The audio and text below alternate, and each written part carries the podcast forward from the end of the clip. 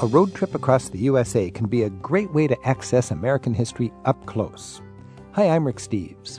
In the hour ahead, we'll get tips for getting in touch with 19th century America from Illinois to Washington along the Lincoln Trail. I think people who don't think of themselves as kind of real history buffs will have a much stronger reaction to being at Gettysburg than they might realize. In the mid 20th century, many African American travelers used a special guidebook to find a welcome place to stay when segregation meant a road trip might come with trouble along the way. These were just regular houses, and there was no phone numbers. You would just drive up, knock on the door, and say, I see that you're listed in the Green Book. A lot of times, the uh, people wouldn't even charge. And for 21st Century Fun, TV travel host Samantha Brown shares tips on being a happy frequent flyer. I love airports. I love being there. Um, and I know that makes me different than every single person in this world. It's all just ahead on Travel with Rick Steves. We often take the comforts of modern travel for granted. Not so many years ago, travel wasn't so easy, and for some, it was strewn with hidden obstacles and dangers. Coming up today on Travel with Rick Steves, we'll meet Calvin Alexander Ramsey, who tells us how a special guidebook helped African American businessmen and families find welcome accommodations on the road during the days of segregation and Jim Crow laws. And later, we'll hear how TV host Samantha Brown has fun with her heavy travel schedule. Watching Daniel Day Lewis in the movie Lincoln recently got me thinking about what a great road trip theme it would be to take in sites associated with the Civil War and the 16th president especially this year. You've got the land of Lincoln in Illinois, his boyhood home in Kentucky, and interesting sights all the way to Washington, D.C. Joining us right now to help us follow the Lincoln Trail is Lonely Planet's U.S. travel editor, Robert Reid. Robert, thanks for being with us. Great to be here, Rick. So 2013 is kind of exciting. We got the anniversary of the Gettysburg Address and the Emancipation Proclamation uh, abolishing slavery in the United States. How can travelers celebrate? Well, it's a huge year, isn't it? I mean, I think that there's a lot of different places if you're interested in history and interested in Lincoln to go to. The top place for the anniversaries would be, you know, probably first of all Gettysburg. You know, the Gettysburg Address. He uh, read that several months after the battle, but there's all kinds of events in Gettysburg, Pennsylvania this year. I've been to the reenactments before. I've been to just visit the national park, and I've actually gone on November 19th when they have a reenactor portray Lincoln and read the address mm. at the same place that he did. Wow. And they're all really powerful experiences. I, I think people who don't think of themselves as kind of real history buffs will have a, a much stronger reaction to being at Gettysburg than they might realize. And so this is a big year for Gettysburg. Robert, physically, what is there at Gettysburg? Gettysburg is in kind of southern central Pennsylvania. It's a mountainous area. The town itself is is not big by any means, and the battlefield kind of sprawls all the way around it as it did in 1863. So that's a national park site. People are going to the, you know, revisiting like where Pickett's charge was, where it was a famed and failed Confederate charge mm-hmm. on the last day of Gettysburg. In the town itself, there's all kinds of places to stay historic buildings that Lincoln stayed at, and that's been turned into essentially a Gettysburg Address Museum. So it's a lot of history there. And it's quite well preserved. They make a point to help you feel what it was like 150 years ago. Yeah, you'll see a lot of people dressed up in Civil War attire. Uh, the last time I was there, um, I got adopted by some Ohio reenactors, and so I was in a parade uh, wearing blue. You, you, do run into these reenactors along the way, uh-huh. huh? What are they like? Are they just regular run of the day people that like to dress up on the weekends in, uh, in mm-hmm. Lincoln era clothing, or, or what's your take on them?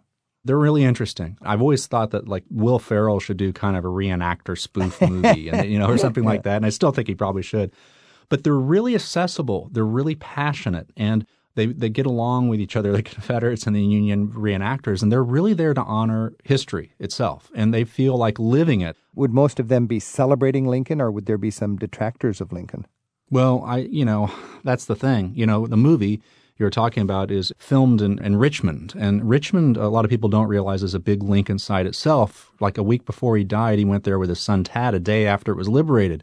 Can you imagine the president walking around, you know, a city that had been, you know, the capital of the, the opposing forces the day before? Oh, um, so there's sites there, but it was controversial when they created a statue a number of years ago with Tad. So there are places that like Lincoln less. Now, talking about Richmond, Lincoln actually went there, like you said, just after it was taken by Union troops, right? He went into the Confederate White House and sat in Jefferson Davis's seat. Is there a museum now in Richmond, or is the White House still there? What do we physically see in Richmond from the Civil War days? Well, you can visit the Confederate White House, you know, where that chair was, and he sat there planning everything that happened. There's a couple mm. museums. One is the Museum of the Confederacy. There's another one that's a little bit more broad in scope. It's the American Civil War Center that does look at the war from the Southern, Northern, and from the slave experience. Mm. And then, you know, you could essentially do a walking tour of downtown Richmond, as he did with his son there in 1865, shortly before he died. Wow. So they've really, Richmond's really taken on this mm. as something to attract visitors to come and retrace those steps. And you're right, people don't think of Richmond when it comes to the Lincoln Trail. Something we think mm-hmm. of for sure is Springfield, Illinois. This would be like the ground zero for Lincoln fans. What's preserved there? Uh, what would be on our checklist of, of experiences and sites? There's a relatively new Abraham Lincoln Presidential Library and Museum. It's an excellent museum right there near hmm. uh, the courthouse where he uh, once worked. You can walk to where his home is, which you can visit. That's a national park site. That's free. His grave is there, isn't it? Yes, it is. His tomb is just a couple miles north of the center. It's a huge 120 foot monument in the Oak Ridge Cemetery where he and three of his sons, uh, Robert, uh, his oldest son's actually in Arlington Cemetery, oh. and his wife Mary, they're all buried there. You go in and you walk through and uh, essentially like a mausoleum, and you see uh, where they rest now. Wow. I'm Rick Steves. This is Travel with Rick Steves. I'm speaking with Robert Reid, and Robert Reid works for Lonely Planet, and uh, he's the editor for their USA edition. Uh, he writes articles about topics like this at lonelyplanet.com. And Robert also has a blog at his own site, which is reidontravel.com, R E I D on travel. Our phone number is 877 333 7425.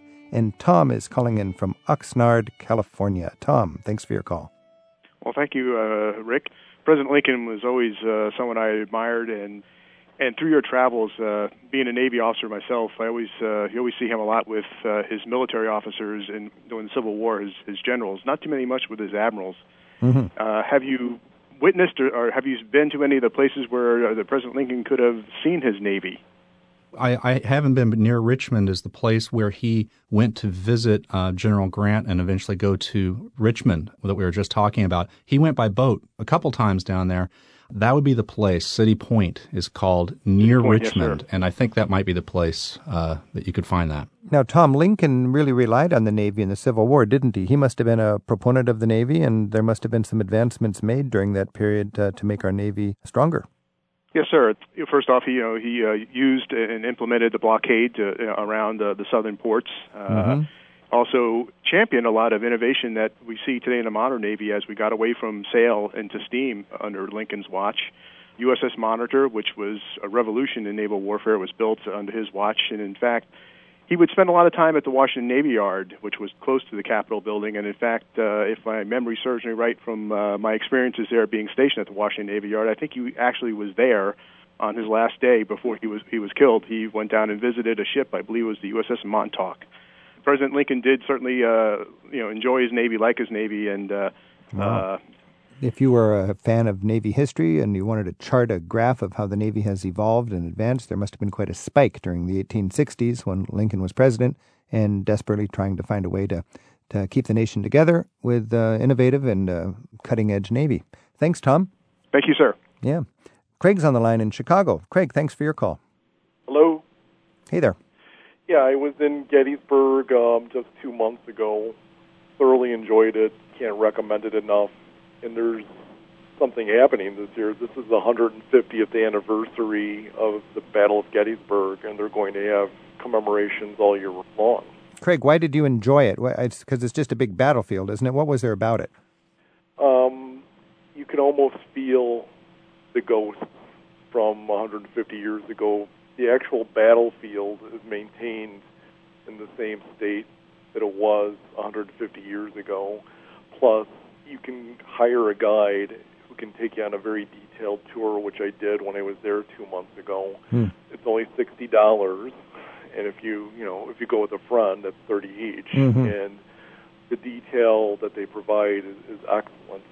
Um, they take you along where the Union lines were, or the Confederate lines were, and my guide pointed out you know specific areas this is where, say, the Virginia troops were, the Minnesota troops were, and they recreate what happened that day and point out stories that happened that were quite fascinating. Wow. Craig, did you go to the Lincoln Home or the library or the museum in uh, Springfield? Yeah, I live in Illinois, and there's several great sites there. About five years ago, the Abraham Lincoln Presidential Library and Museum opened. What I found out that was quite interesting was that there was a presidential library and museum for Jefferson Davis that was built years ago, but not one for Abraham Lincoln. There's finally one for Abraham Lincoln. Wow, that's about time, yeah. Yeah. Tell, tell us about Lincoln's home in Springfield. What, what do you actually see there? Quite a bit. Um, it's maintained in the same state on the day that Abraham Lincoln left. When I toured it most recently, the guide pointed out a desk, and I said, "Could that have been the desk on which the House Divided speech was written?" He says it possibly was. He doesn't know that for sure, but Right. it dates to the time when Lincoln lived there. It's a beautiful old home. It's also near the old Illinois state capitol where the House Divided speech was delivered. You could be in the actual, see the actual room mm. where the speech was given. Wow, it just sounds so inspirational. Thanks, Craig, for your, uh, your insight into that. Okay, cheers. I'm Rick Steves. This is Travel with Rick Steves. We're speaking with Robert Reid. He's the Lonely Planet travel editor for the Lonely Planet USA Guide, and uh, his writing can be enjoyed at lonelyplanet.com. Robert, I was reading your article about Lincoln, and uh, we'll finish off just by talking about the Lincoln Memorial in Washington, D.C. And I was just there a few months ago, and I'll tell you, one of the most moving monuments. And after reading your article, I didn't put it together, but it's right there on the banks of the Potomac, the former border between the North and the South and it's got those 36 Doric columns symbolizing the 36 states that were unified under Lincoln's watch. And then when you look at Lincoln, he's got one fist closed, sort of symbolizing determination and strength, and the other one's open with that very important uh, sort of attitude of, of malice towards none. Uh, it's particularly a sacred feeling after dark. What's your take on the Lincoln Memorial? It's just absolutely stunning. You've seen it so many times, but when you go there and you realize that, you look at his hands. I walked all the way around the back, so you can see all of the states that are written. Those 36 states are written around the top of it that I didn't even know that you could go around the back and just see that. You see the words of the Gettysburg Address on the wall in Yeah. part of his second inauguration. It's it, is symbolic that it's there. You know, like you said, it's right there on the border, and just the fact malice towards none. I mean, he really didn't want he wanted a very peaceful resolution once the war was over, and maybe history would have played differently if he had survived. Robert Reid, thanks so much, and best wishes with your uh, writing at Lonely Planet. Thank you, Rick. It was great. Words of old Abe Lincoln, of Jefferson and Paine, of Washington and Jackson, and the tasks that still remain are Gettysburg and Midway, and the story of the time. Samantha Brown joins us for frequent flyer tips in just a bit. Up next, Calvin Alexander Ramsey explains how African American travelers had to rely on a special guidebook when taking road trips not so many years ago. We'll learn about the Green Book next on Travel with Rick Steves. Travel with Rick Steves is made possible in part by the European Union delegation to the USA. Tips about traveling in Europe and information about the EU are available at euintheus.org.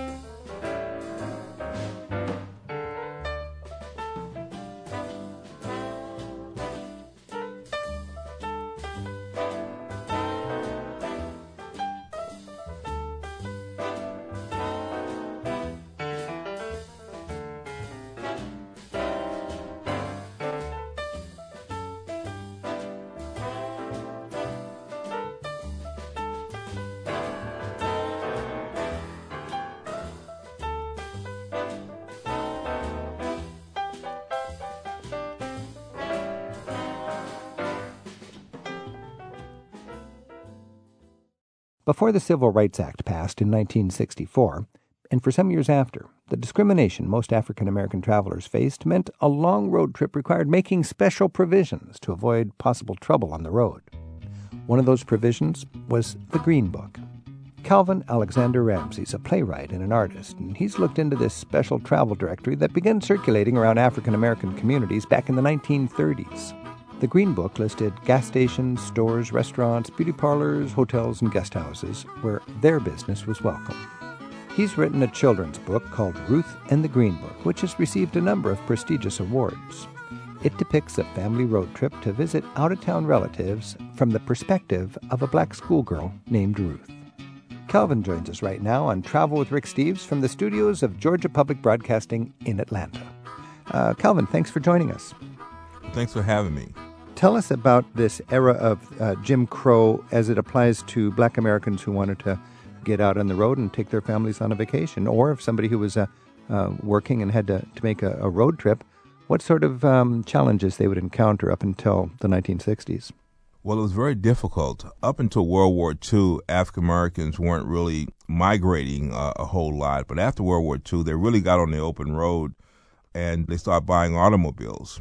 And that's when it really presented a, a, problem on the open road because there were so many places where they could not get service or have accommodations on the open road. So traveling by car was really a serious problem for uh, African Americans during this great migration period when as many as six to eight million African Americans migrated from the south to the north and also to the west. What is the name, the Green Book? Where does that come from? Well, the name comes from this African American mailman in Harlem named Victor Hugo Green. Uh, he was a uh, postal worker, and he would take his wife and family down to Richmond, Virginia every summer. And every summer he would have problems uh, places to stay, using the restroom, overnight lodging. And so he went back to New York. Instead of getting angry, he decided to do something hmm. about it. And he belonged to a, uh, a, union within the federal government called the National Association of Postal and Federal Employees. And through that uh, organization, he was able to reach out to other mailmen throughout the country, African American mailmen, because during that period, African American mailmen could only deliver mail in black neighborhoods. Hmm. And so they were able to ask people on their routes would they like to be in this uh, travel guide, and, and, it grew from there. This is up until relatively recent times, until until the 1960s. Now, it was first published in 1936. It was called the Negro Motorist Green Book, an international travel guide, and then just uh, its nickname was the Green Book. Apparently, it, it sold quite a lot. I know you're making a film and in the research for your film, have you run into a lot of people who've used it? What are some of the anecdotes of, of black Americans who traveled and, and how this book helped them out? Well, I uh, interviewed a couple out of New Orleans who used the Green Book on their honeymoon. They vacationed down in Pensacola, Florida. I introduced another gentleman who uh, used the book to drive his father down from uh, Louisiana down to uh, Miami, Florida. And, and a lot of folks that were traveling were not always entertainers or ball players. They were just average people I interviewed a, gentleman that works for Esso, which is now ExxonMobil, and he's one of the first blacks that was hired in corporate America. And these guys would travel to conventions and uh, association meetings, and they had expense accounts, but nowhere to spend the money. uh, so they were really in a uh, sort of a tough spot, and they relied on the Green Book more than anyone else because the white collar African American during this period was on the road more than anyone else. Right. We're learning about travel with the Green Book circa 1952 right now on Travel with Rick Steves. Calvin Alexander Ramsey's written Ruth and the Green Book to illustrate what a family road trip would have been like for African Americans driving from Chicago to visit relatives in Alabama in that era. That's when Jim Crow laws made it difficult for black motorists to find accommodations on the road without the special directory that Victor H. Green published with a state by state list of welcoming businesses. There's more about the story online at ruthandthegreenbook.com. We've also got a link to a PDF of an actual Green Book from 1949. Notice that the cover has my favorite Mark Twain quote on it Travel is fatal to prejudice. You'll find that link in this week's radio program details at ricksteves.com. There's an anecdote in your in this beautiful children's book, Ruth and the Green Book, and you talk about the little girl whose mom would pack a big lunch and the kids were didn't quite get it, but the big lunch was necessary because they may not even be able to find a place where they could stop to get a lunch. Yeah, and in the children's book, Ruth didn't know why her mother was cooking so much that week uh, as they were traveling from Chicago to Selma, Alabama. And and in the children's book, the uh, year is 1952, and back then and up to the 64, when women would make these meals, and most of the time it was women cooking, sometimes men, they would cook things that wouldn't perish So they would make pound cake, boiled eggs, uh, raspberry tea, fried chicken. Uh, you could make anything that had, you know, mayonnaise in it or something that would become rancid on the open road because a lot of these cars back then really did not have suitable air conditioning. Calvin, when you when I think about this, I think about parallels with the Underground Railroad hundred years ago, and uh, that, of course, gets a lot of uh, attention in schools. But the modern day story of African Americans not being able to be out on the road is kind of um, unnoticed. And do you have a, a sense that part of your work is shining a light on this? Exactly. And there's a parallel with the Underground Railroad. In the book, uh, you see that Esso Oil sold the Green Book at a lot of their stations, and Esso at the time was owned by Standard Oil, which was owned by John D. Rockefeller Sr. And John D. Rockefeller Sr. got involved with this uh, project, uh, having the Green Book sold at his stations throughout the country, mainly because of his wife. His wife's name was Laura Spelman. Uh, her family was out of Ohio. They were abolitionists, and their home was part of the Underground Railroad. Her father was a minister, a Congregationalist minister, and he was what you call a conductor on the Underground Railroad, which means that you know he was one of the people that would allow his home to be used uh, for enslaved people who were leaving the South, making their way to Canada. So uh, Laura grew up in this environment, and Laura's last name is Spelman. There's a college in Atlanta, Georgia called Spelman College, which is an African American college for women. And Rockefeller was one of the big supporters of the school from day one. The school's original name was the Women's Seminary College. Hmm. And uh, he got involved in it, and he said, if you would change the name of this school to honor my wife and her family, I would make sure proceeds from my foundation would come to this school every year. And the name of the school was changed. And if you went on campus today, you would see a portrait of uh, a minister Spelman in Administration Hall and his wife. And the church on campus is called Sister Chapel, and it's named after Laura and Lucy, the uh, minister's two daughters. So that's very interesting that Rockefeller recognized the the injustice here, and he happened to have a built in distribution network with all the Esso gas stations for road trippers. So, mm-hmm. was that probably the primary way? I understand that, you know, when the Green Book was at its height, they were printing 150,000 copies every year. Was the Esso gas station where most people bought it? They could get it there, but it, also they could get it from Pullman Porters, NAACP, church organizations, mailmen would sell it, uh, civic organizations. And once you got a copy, you kept it forever. Man, uh, I would love no... to get a copy of that. Is it is it like a collector's item now? exactly. You know, the book when it first started out sold for twenty five cents. There was a library who just purchased one. They had to pay five thousand dollars for it. is that right? Oh my goodness! It's a it's a rare book. It's six by nine. It, it will fit into the glove compartment of the car.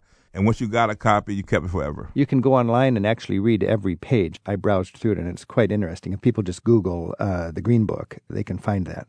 Yeah, and and it wasn't just in the southern states. You know, the Jim Crow laws were pretty much all over.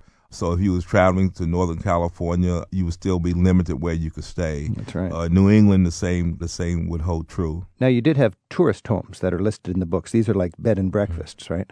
Well, actually, they were just regular houses. They just called them tourist homes, just wow. regular homes, you know. And there was no phone numbers. You would just drive up, knock on the door, and say, "I see that you're listed in the Green Book." and and so it wasn't no advanced planning or calling in ahead and saying we're on our way. Uh, you would just show up. Uh, a lot of times the uh, people wouldn't even charge. They just had an empathy for the, the plight of African Americans on the road and, and opened up their homes. And they was African Americans themselves, and they knew that they could be in the same situation. So they was kind of giving back mm-hmm. and hoping that they would, could receive the same kind of uh, right. service if they were on the road. I'm Rick Steves. This is Travel with Rick Steves. We're speaking with Calvin Alexander Ramsey, and Calvin has written a children's book. It's called Ruth and the Green Book. Calvin, tell us about the sunset laws. These are, are something that uh, a lot of Americans don't even recall, and this would have been a, a devastating thing for African American travelers in the old days. Yes, exactly. If you're going through certain counties, there were you know signs posted saying you should not be caught there after sunset and these towns and counties were throughout the United States. And if you got caught there overnight, you could really be in trouble not only with the law, but maybe with the local citizens as well. That was something that people in cars were very conscious of, which is why a lot of Amer- African Americans, even with cars, chose to travel by bus and train. You could accidentally be out all of a sudden at sunset and you could be in physical trouble.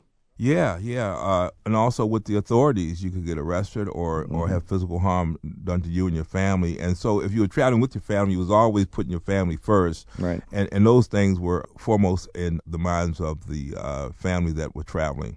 Calvin, are there any physical memorials or plaques or anything to acknowledge this sort of modern day uh, underground railroad? You know, uh, as you travel around today, is is there any recognition of these? tourist homes and, and these organizations that opened uh, up for black American travelers? Not really. Uh, there are some establishments that are still standing. I think in Atlanta, Georgia, the Butler Street YMCA is still in operation.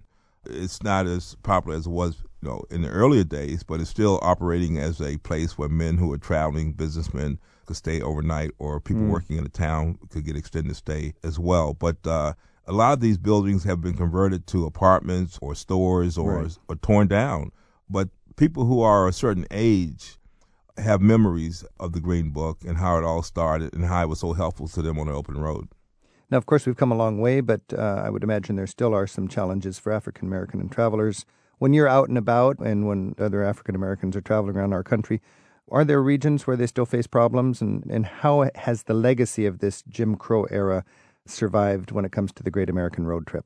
Well, you know, when I'm traveling, I'm 62, and if I'm driving and I see an exit, you know, and if it's not a, a national chain, I'm still reluctant to pull off if it's late at night or early in the morning. Mm-hmm. Uh, so those things are still with you. Mm-hmm. It's almost like when you're working out, you have a, a muscle memory. Uh, you have a memory on this as well. Even though I was young when uh, the Civil Rights Bill was passed, I was a early a young teenager. Uh, but the stories you hear and things you experience as a young person, they never don't really ever all the way mm-hmm. go away. So, so I'm very conscious of uh, that when I'm traveling, and I think a lot of other people are as well. Calvin, when did the Green Book actually go out of print?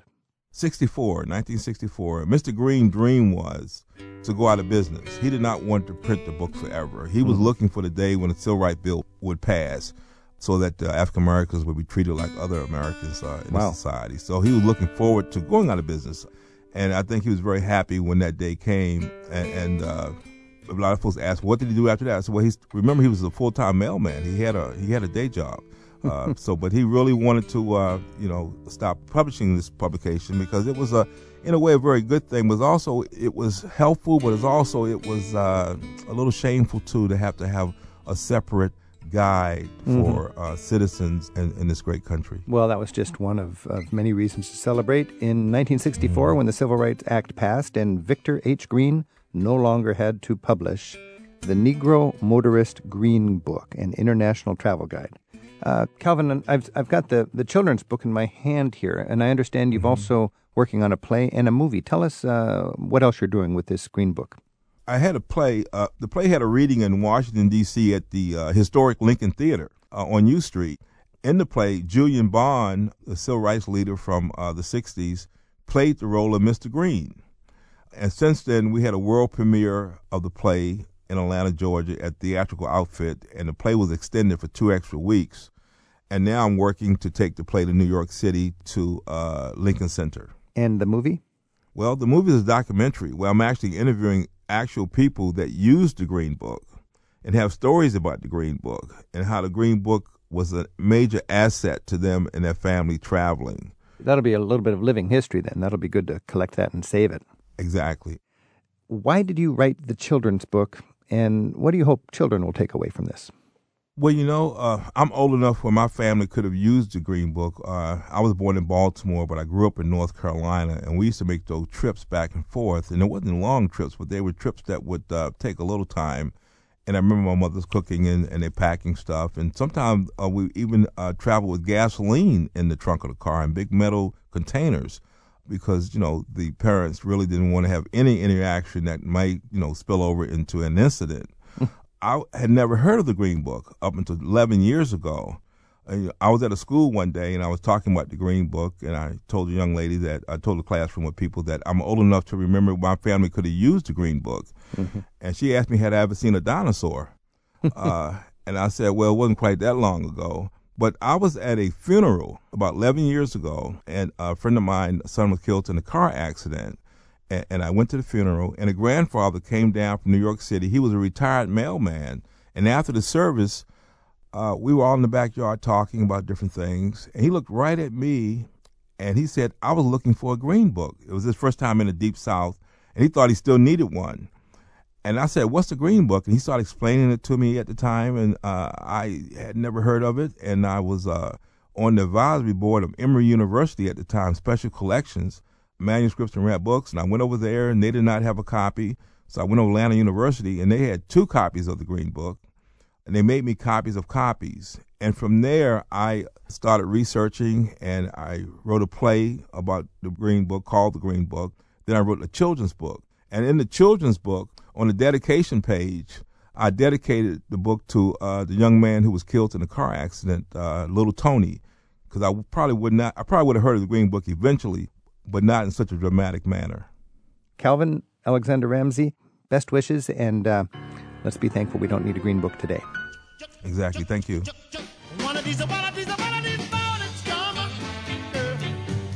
You're gonna rise, you're gonna rise up singing. Spread your little wings, your little wings, and I take to the sky. La, la, la, la.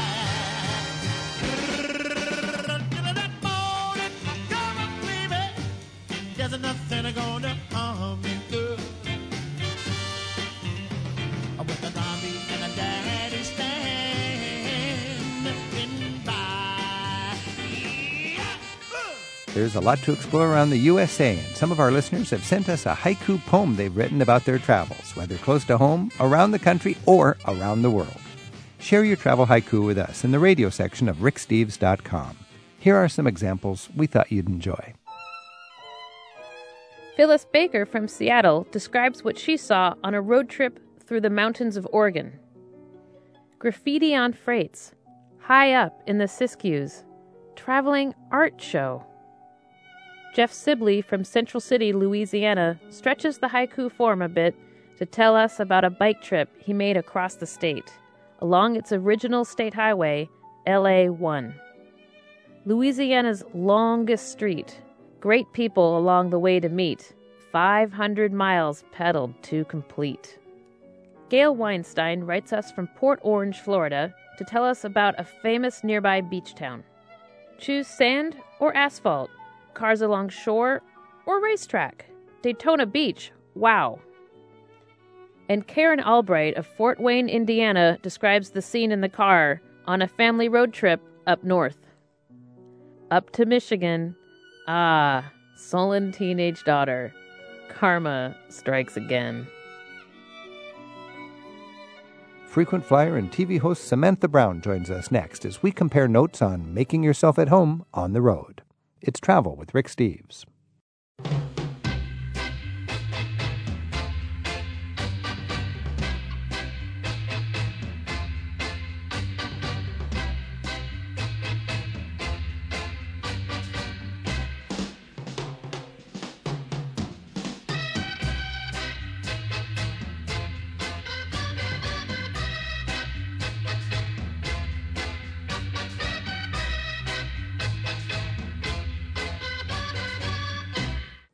For more than 10 years, Samantha Brown has hosted a delightful collection of TV shows on the Travel Channel before taking time off this past January to give birth to twins. But she promises to be back on the road soon, filming more adventures all around the world with twins in tow. Sam qualifies as a frequent, frequent traveler. She's on the road for at least 200 days most years. And I figure I've spent about a third of my life on the road. Samantha joins us right now on Travel with Rick Steves to compare notes on how we make ourselves at home on the road, wherever we're stashing our suitcases. Samantha Brown, thanks for joining us. Well, thanks for having me, Rick. So, you've traveled more than half the year on occasion. How do you approach the airports? A lot of people just love to complain about airports. How do you manage them? Yeah, here's the thing. I people don't know about me. I love airports. I love being there. Um, and I know that makes me different than every single person in this world. Um, but I love them. And I think a lot of the stress that people feel is because they haven't simply allowed enough time to get to the airport, to get to the lines, to get through the security lines. And that builds up stress, and you worry about missing a flight. And that is so easily erased by just getting there in plenty of time. And by plenty of time, I mean um, an hour and a half before your flight leaves, or even if you look at your ticket, the boarding ticket usually says the boarding time, and that's typically a half hour before the flight's going to leave. So use that as your marker, and then you've built in, you've even padded more time. With smartphones and everything that's happening, you can do work while you're at the airport. Uh, airports are becoming vastly more interesting places to, you know, get your nails done. You can get a manicure. You can have a great meal. Um, people watching is great. You know, of course, once you get through security, it, it can become a, a really, you know, nice place to be. So get there on time. Do you have an app that lets you know how your flight's doing and so on? Oh, I've got all those apps. What what app do you use for your uh, to, to track your flight? I actually just do. I do have Flight Tracker is Yeah. is a great app. Flight Tracker Pro, uh, which you can pay for, and then the one the first one is free. But also, I find, and I've certainly tested this, just when you sign up for the actual airline that you're on, they send you an alert, and it's usually the exact same time, the exact same. Oh, yeah. Um, you know, so I got the free flight track. It works great for me. And I remember in the old days, I was always stressed out about what terminal I'm going to, um, especially in, a, in a foreign country. You know, you're going out to Heathrow and there's five different terminals, and the taxi driver doesn't really know where your airline is, and that can be kind of stressful. that's true. You know, when you're uh, packing, I, I find if you pack light, you're more mobile, and especially you can handle the airport a little easier. What are your tips for packing? I pack, I always say, um, if you, for ladies, it's especially difficult. Like my mom is of the generation of if you're traveling for, you know, seven days, you pack for 14. Yeah, right. like mom, my simple equation is bring, you know, four pairs of pants and four tops and they all match. You have got 16 outfits. And you change that outfit by either wearing a scarf to make it a little more upscale or earrings and big jewelry to make it a little fancy. You put on flats or you put on heels and that's it. But um, I think it's relatively easy to pack a carry on. In other words, you just travel with a carry-on. I do, but here's the thing I, I'll have a carry on because I, I can't stand the weight of anything bigger. For my larger trips where I was gone for a month, yes, I would pack like a 26 inch Right. bag. But I still like to check. I'm I'm a checker, Rick, Mm-hmm.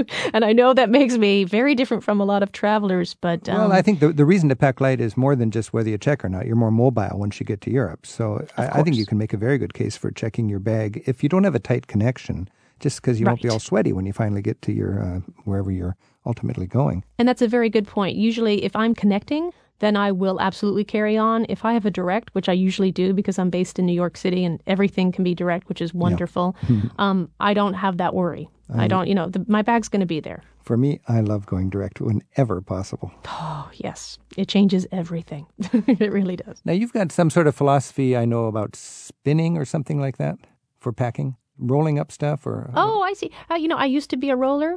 Um, now I love the compression cubes, which I think are brilliant. Now, these are the ones where you have a s actually create a suction, or, or is it uh, just a, a cube? You know, it's a cube, and some actually have sort of vents on the side where you know once you zipper it up, that you can press the air out. They're Yeah. just a simple material. It's not like that plastic thing that you. Yeah, I tried that plastic your- thing, and it seemed clever, but it just didn't work well for me. I've never tried that. It just it made look everything look like freeze dried meat. Yeah, right. It does look like dried meat, doesn't it? So you use packing cubes. I like cubes a lot. Yeah, those are very popular. Yeah, they're great. They work well. A fundamental thing is just to realize, hey, if you need something, you can buy it over there. Yeah, I mean, you know, when I found that that actually changed when you're in Asia because I'm bigger than most of the people there. So I didn't pack. I actually don't pack enough a lot of times. Uh-huh. And when I went out to buy jeans or anything, oh my gosh, and nothing would fit. And I had one attendant who just kind of looked at me pityingly because I was too big for even the biggest jeans they had. Really? So yes, so you're, uh, you're petite. you were too big. in some, yeah, in some countries. In some countries, yes, you but better bring it from home. yes, yes, but of course in Europe you can find anything, Yeah. anything. By the way, I'm Rick Steves. This is Travel with Rick Steves. We're comparing notes with Samantha Brown. And uh, Samantha's been bringing us beautiful travel shows on the Travel Channel for the last 10 or 12 years. And Samantha's sharing her tips. Samantha, you're on a lot of long flights. What's your trick Mm-hmm. for passing a long flight and getting through it, uh, you know, without going crazy? I love long flights. Again, I'm, I'm a little strange when it comes to travel. Um, just found out that Singapore Airlines is canceling the longest flight now. There's no more LAX to Singapore and EWR to Singapore, the 18 hour flight. 18 hours. The 18 hour flight, I was on it three times and it was bliss. Uh, no one can get in touch with you. You can read, you can download movies. I sleep like a baby on a plane 10 hours and then you wake up, you eat. it's, it's a spa treatment. You sleep on the plane? Do you, do you take some chemical help or do you just sleep? Um, I'll take melatonin. Ah, melatonin. which is just yeah. your, the, the natural, you know, Yeah. the natural, and maybe a glass of wine or two. Well, that'll help. So yeah. that'll definitely help. I think about the only pharmaceutical I take is Ambien. That works for me on a sleep on Wow, a that see that knocks you out It- though. well, I just take a quarter tablet. It really does knock you oh, out. I, I, I, you break that little tablet into I take. Quarters. I actually do. Oh, I look like a little pill junkie because I got my little slicers there. but the first time I ever took, I talked to some business traveler. He says you got to try this Ambien. So I was in. I got a prescription for Ambien. I went to Vienna, and I just wanted to get a good night's sleep. So I took a mm-hmm. whole Ambien, and Oh. I went to sleep so fast that in the morning I felt like a detective coming into a scene of something because I left everything open and running and, and everything. And I just it hit me so solid. So ever since then I haven't ventured beyond a quarter of a tablet. But but that's And, uh, and and the real tip with the Ambien is never take that Ambien until that plane is at the cruising altitude. You're- you're you know, right. because- if that plane has to turn around for any reason, or you know, even if you're taxiing out to the jetway, Yeah. it could come back and you are in trouble. you are in because you are trouble. dead. You're- you- no one's going to get you. They're going to be like, and you'll, they'll kick you off the flight because they'll think you're drunk or something. Well, yeah. And, So you know, your positive attitude is so important for airports and flights. People come up with the pettiest reasons to complain on a Oh, flight, you know. yeah, And I say, yeah. look out the window and imagine going wherever you're going on a bus, you know, and don't complain Yeah. about the food now, and and you know, don't worry about how much legroom you got. You're going at uh, 600 miles an hour, and as far as I'm concerned, if you land safely on the day you hope to, it's been a, a beautiful thing, and you should send a postcard of thanks to the airline. Absolutely. And the flight attendants, man, do they work hard. And there are a lot of flights where you know, most people are really good people, but you get one or two that are just miserable and they really can treat the flight attendants terribly. And Yeah. I just think, what, what do you stand to win by having that type of attitude? If you're mad at the airline, talk to the president, not the person who's on the front lines, Right, who right. is just getting you their drink. And so I, I find that people can behave a little better. Yeah, there's a school of people that think if you just are really annoying and aggressive, you're going to get more than everybody else. But if everybody acted that way, we wouldn't get anywhere. Yeah, you know, I had a great story with that. There was a man who was just absolutely uh, incredulous that his video didn't work and he was mad and he was belligerent and we hadn't taken off yet. And he said, I demand to sit in first class. and I mean, he just, I was sitting right next to him, like, I can't believe he's, you know, being this mean. And so it was great because at one point the flight attendant said, um, uh, sir, there, there's a space in first class for you. Oh, okay, great. And he gets up and I look at her and she looks at me and she goes, There's no first class. And he was escorted off the plane. Whoa. I was like, oh. Whoa. I was like, Good. Touche. Good. So, Yeah. exactly. Well, you know, there's, there's this kind of traveler. I was, I remember being at the airport once, like the day before Christmas in Singapore, all excited to go home, and the man in front of me was booked first class, and they for some reason didn't have first class for him, and they were going to refund him the difference and get him home in mm-hmm. second class. And he said he refused to get on the plane. And- And they said, well, we can get you on first class uh, the day after Christmas. So he went back and, and he, he missed Christmas at home and he spent two days more in Singapore because he didn't want to sit on the airplane with everybody else in second class. And I just thought, wow. boy, that is real commitment to, to luxury. exactly. Good for you. Good for you. I'm sure your family would be very happy to know. yeah, right. Yeah. Samantha, what's your trick for jet lag? My trick is to abstain from all caffeine uh, two days before I'm leaving at a destination. Um, whatever flight I'm on, that's my first night of sleep at that destination. You reset your clock. And uh, when I wake up, once I start feeling that feeling of cement, uh, I mean, it just invades your body. That is when I allow myself my first, you know, espresso Yeah. in Italy or you know Vietnamese coffee in Vietnam, and it hits your system like a ton of bricks, and you're you're able to go because you can't sleep. You can't. So you keep you keep going through the rest of the day until a local bedtime. Yes, yes. So without all the caffeine built up in your system, it's it's stronger. It's much stronger. Especially when you drink as much coffee as you. If you go without it for a little while, your your whole system's going to be whoa when you get it back. Exactly. I think. I remember this feeling. yeah, that's what I like. Let's This- go out and- oh, wow, Let's go to a about time. museum. Let's climb a yeah, tower. exactly right. Well, I think it's what you mentioned is very good. You've got to flip your wristwatch and your brain psychologically ahead to the local Mm-hmm. time. A lot of people actually keep their wristwatch on on you know home California time or whatever while they're over there, and they're going, "Oh, it's three in the morning. I must be exhausted." No, no, no. It's it's Yeah. six o'clock in the evening. You're going to hang in there, and then uh, I always think jet lag hates bright light, fresh air, and exercise. So get out there and. I like that idea of take a fast from caffeine and then give yourself a shot when you need it, and Yes. uh, and that'll do it. I, I still wake up wired uh, early in the morning uh, on that first day, but I, I do Hmm. make myself stay out on that 1st day Mm-hmm. and, and kick myself into that local time, and, and that, that helps pretty good. Absolutely. Yeah, it does. And and you know, after after you get past that first day, you're you're good. You are. Yep. Frequent traveler and TV host Samantha Brown's with us right now on Travel with Rick Steves as we compare notes for comfortable travels and learn how she keeps herself fresh on assignment all over the world. You can share your own frequent traveler pointers in the radio message board. It's in the radio section at ricksteves.com. Hey, um, when you settle into a hotel, I mean, if you're on the road for 200 days a year, that's a lot of hotels. Do you have Oh, some my ritual gosh. to make it kind of homey, uh, turn it into Samantha Brown's place? I basically I make it safe because one time I, I checked into a hotel and went to bed right away and I woke up and um, I had to use the ladies' room, my bathroom.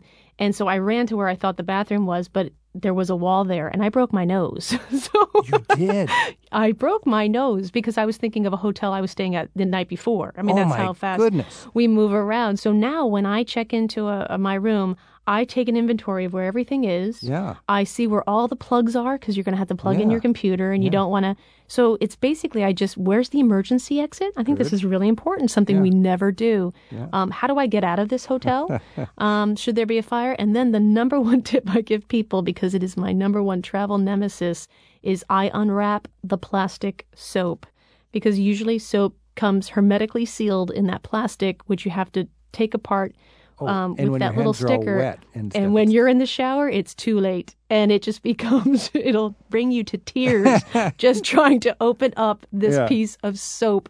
So I unwrap all the plastic from the soap, Mm-hmm. and um, I actually put away all the bric-a-brac that the hotel gives you, either like potpourri baskets or yeah. table tents, you know, advertising margaritas or whatever. I do too. Um, and then the maid so, comes uh, and puts it all back out the next day. Well, exactly, exactly. Then you've, you've got to be diligent. You've I go, got to be diligent. this as the first thing I do, Sam, is I get in a hotel room, uh, Yep. especially if I'm there for a couple days. I, then that's when I really kind of move in, and I pick up all the advertising and all that stuff, and I, I stow it somewhere, and and it's just invariably the, the maid will think, oh, somehow this all got put away. I'm sure he wants that little advertisement for Wi-Fi back right in front of him when he's trying to use the room. Especially in Europe, did you find yourself figuring out the water situation before you had to wake up the next morning at 5 a.m.? Because I found that just trying to figure out how you get hot water out Oh, yeah. of whatever kind of mechanism they have for a shower. Sometimes it would take in the old European hotels, it takes like seven minutes for you know Well- cold water to turn into something that would lather soap. The worst is in a little shower where you have to Oh, stand right. under the water in order to fiddle with the knobs. So you Yes, can't adjust exactly. it unless you're under the water.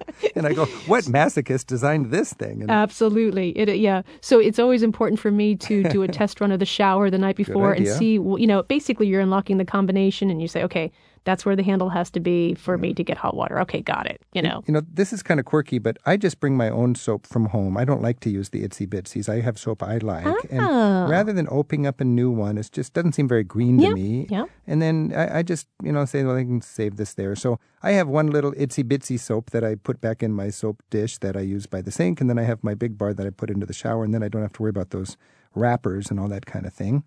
You know, that's a great tip. I like that. I, I Yeah, works because you have your own me. stuff. I like my own Yeah. stuff, and then it's greener because I go to 50 hotels in the summer and I'm not opening up 50 little packages. And, Yeah. You know, they say, you know, we care about the environment, and if you leave your towel hanging up, we won't change it. But they always change it, and it's They just- always change it. They're just hell bent on, on on cleaning everything, and Yeah. that's why a lot of times I'll just say, "Don't disturb," and I, I don't want my room Yes. fiddled with every day. Do you ever lay in bed with your eyes closed in the morning and wonder where you are? Uh, all the time. Yes. One time I came back from a trip and um, I woke up and I remember thinking there was a tree. And I'm like, why am I looking at a tree right now? and my hand fell and I touched my husband, who he was my, my boyfriend at the time. And my blood just turned cold because I thought I was still traveling, and why is there a person in my bed? and I just, and my brain's going, get out of the room, get out of the room, get out of the room, get out of the room, because I can't figure out what's happening. And then it's like, no, it's Kevin. It's Kevin. It's Kevin. Thank It's Ke- goodness. I'm home. I'm home. and Well, it was time for you to get home, Samantha Brown. When you- yes, exactly. so, so there are definitely those times where, you know, you, you get home and you're still not quite acclimated to being home. So Samantha, how can we be sure to know what you're up to with your TV production and all your travels? Uh, you can follow me on Twitter at Samantha Brown, and you can also go to my website, which is samantha-brown.com, and it has what's up next for me. Samantha, let's just wrap this up talking a little bit philosophically. What's Mm-hmm. what's an important lesson you've learned from your travels? Because I know you were a host before you were a traveler, and you got into this kind of fresh. How has it impacted your view of uh, life in the United States and so on? I would say that travel has made me realize how wonderful being with people just in their everyday lives are. When I first started the job, say 13 years ago, I thought travel was about seeing big things and checking things off your itinerary. Now I realize it's really just getting to know people and simply saying hello to someone and striking up a, a small conversation. It's about little moments and it's it's these moments that just reinforce that hey if life is extraordinary everyday life is extraordinary somewhere else in the world then my life is pretty extraordinary as well so it just reinforces uh, my own life and my life in travel I think that's probably about the best souvenir you could take home. yeah yeah i agree I, just people people and moments Samantha Brown, how do you close your show? What do you say at the end of your TV show? Oh i don't have anything uh, you you have that great you have a great send off and I, I don't Until next time, keep on traveling. Samantha That's Brown, right. until next time, keep on traveling, okay? I like that. I think you, you, You know, can have it, I can't. It's already taken by someone great. I'll Exactly. go for it. I'm so glad that you're keeping on traveling, and thank you so much for all the fun you've brought home thanks to your TV show and all your work. Oh, and, and to you too, Rick. Thank you so much. Okay, talk to you soon. Bye. Bye bye, Rick. Somebody's hand. Make this world a better place. Yeah.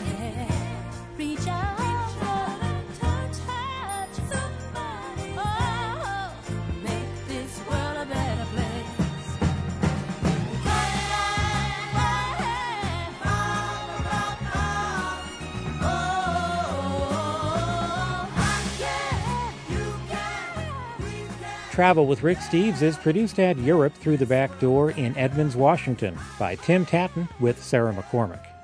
Thanks to the Radio Foundation in New York and to GPB Radio in Atlanta for studio help today.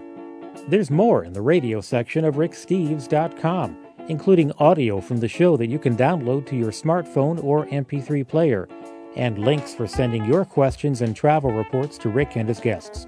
And we'll look for you again next week with more Travel with Rick Steves. Travel with Rick Steves is made possible in part by the European Union delegation to the USA. The European Union received the 2012 Nobel Peace Prize for promoting peace, human rights, and democracy. Information available at euintheus.org.